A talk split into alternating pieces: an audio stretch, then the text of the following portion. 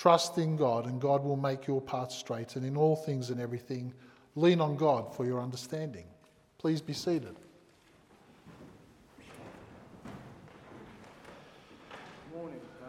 Good morning.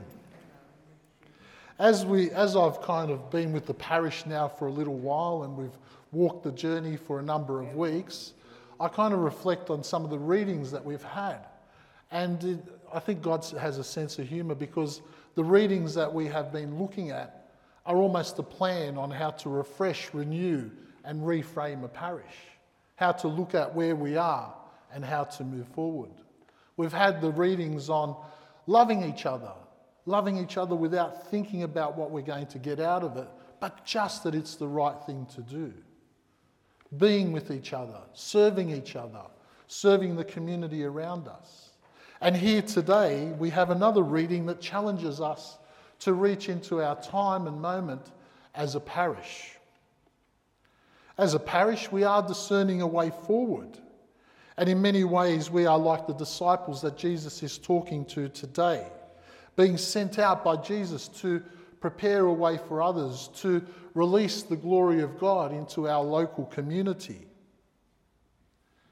And yet, everyone, I think, would have seen some of the statistics from the ABS, the Australian Bureau of Statistics, sharing information on how being part of a religious institution is dropping and private, non denominational spirituality is rising.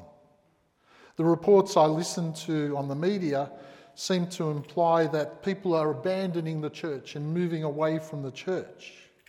Yet when I look at the data itself, what I'm finding is people are moving away from the corporate structure of the church to find a private spirituality where God is almost a genie in a bottle that serves them and their desires rather than seeking a path forward to be part of God's plan and purpose. And one thing, though, that I do agree with in the media as I look at the information is that this isn't something that's happened yesterday or in the last year or in the last two years. It's a process that's been going on for the last 50 years, from the late 60s, I should say the 1960s, to the 1970s. And so for the last 50 years, we have been moving slowly from a critical mass of people that pray for God's will in their life and look for God's purpose in their life, to a community that is seeking to say to God, This is what I will, and this is what I want you to do for me. In some ways, we've shifted that emphasis of what God is in our life. And so to be in a, to be in a church and to be moving out into the community is like being a sheep going amongst the wolves, sharing the idea that God comes first, we are part of God's plan, and we need to God's, know God's purpose in our life, rather than the other, day, the other way around. And today's reading encourages us to make a way when, it seem, when there seems to be no other way. It encourages us to bring hope, peace, stability, and a future based on the gospel that we share.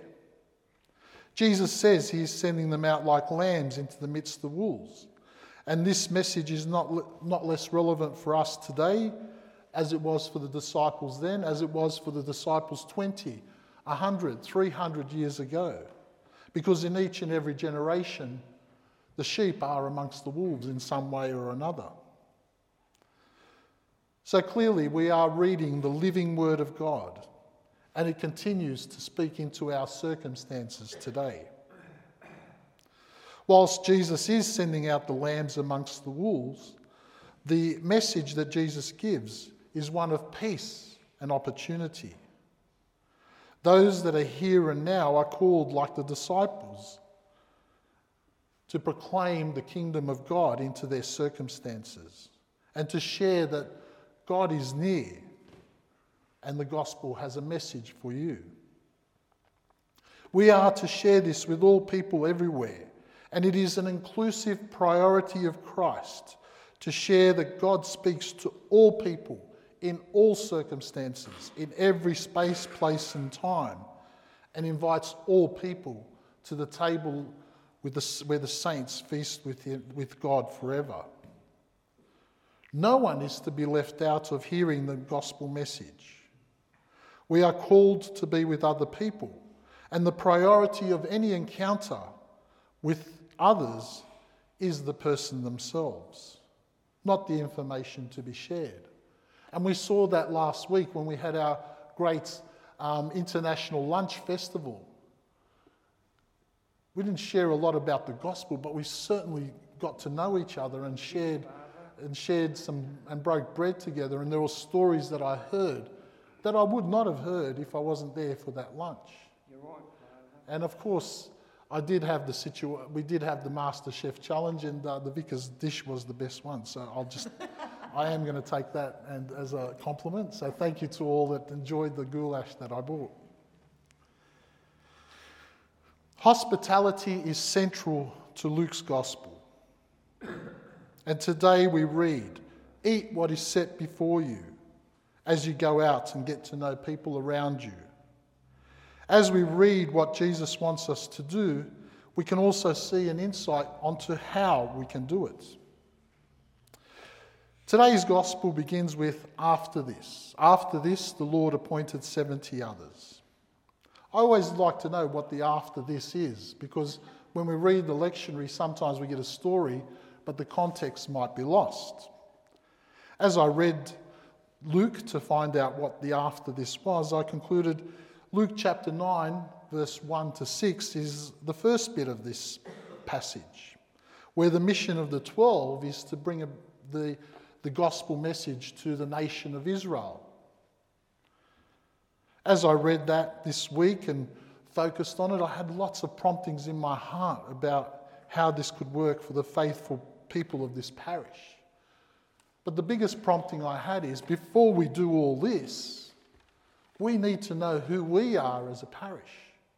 We need to know our charism. We need to know what we stand for. We need to know how we help those that are poor, hungry, lost. We might want to share the gospel to other people, but how do we do it authentically and as the people of St. Matthew's? Before we move out into the world, we need to be formed in the gospel. We need to have love for God in our hearts, minds, and soul, and strength, as we always say in the service right at the start. And then our neighbour, particularly the ones that we think hate us, or the ones that cause us harm or grief, or the ones that we just kind of shake our heads at and go, How, why are you doing this to me?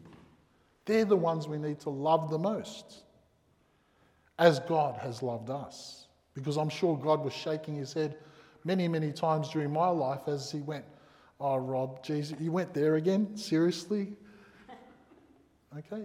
We're all, we're all capable of loving each other despite our weaknesses and frailties. Many of the readings by God's grace are formative in nature. They tell us how Jesus wants us to be, and we need to distill and incorporate that into our parish life. So, as we move to renew and refresh the parish, we need to clearly know who we are and what we do. And that is what this day, these 100 days of prayer are about. And that is what our parish conference will be about on August the 20th, Saturday, August the 20th. And there'll be a date and a time for that as well, where we will sit down and we will all discern together what our charism is. And there's going to be a number of different questions that you will have. And if the more people that come, the better we'll understand what we are as a parish. So I'd invite you all to keep that day free. So now we come to the reading today. After this, after we know who we are, after we have decided what our charism is, Jesus says we need to reach out into the world and bring the gospel to people. Jesus tells us that as disciples traveling in the world, we are to travel lightly. Take little with you. Leave your phone in your pocket and pay attention to the people that are around you, the people on your path.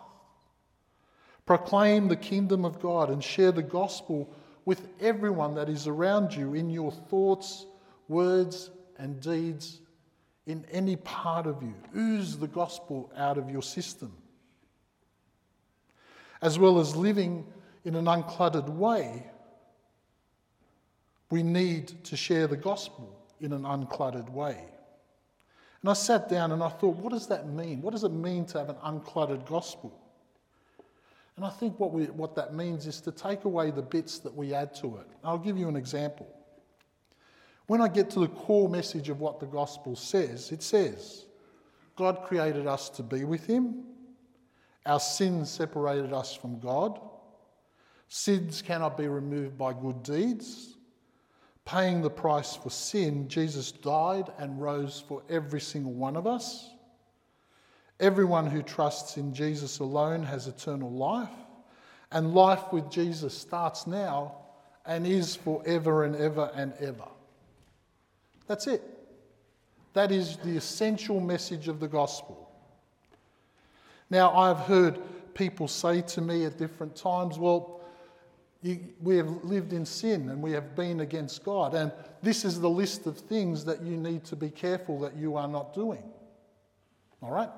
So, I don't do any of those things on the list, but yet I do it to show how good I am, not how God, not how God has lived in my life.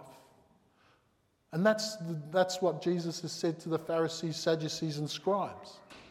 It's a hypocritical thing to say there is some mythical list that we follow or don't follow that saves us from God, because there's not. So that's cluttering the gospel with something that doesn't serve us.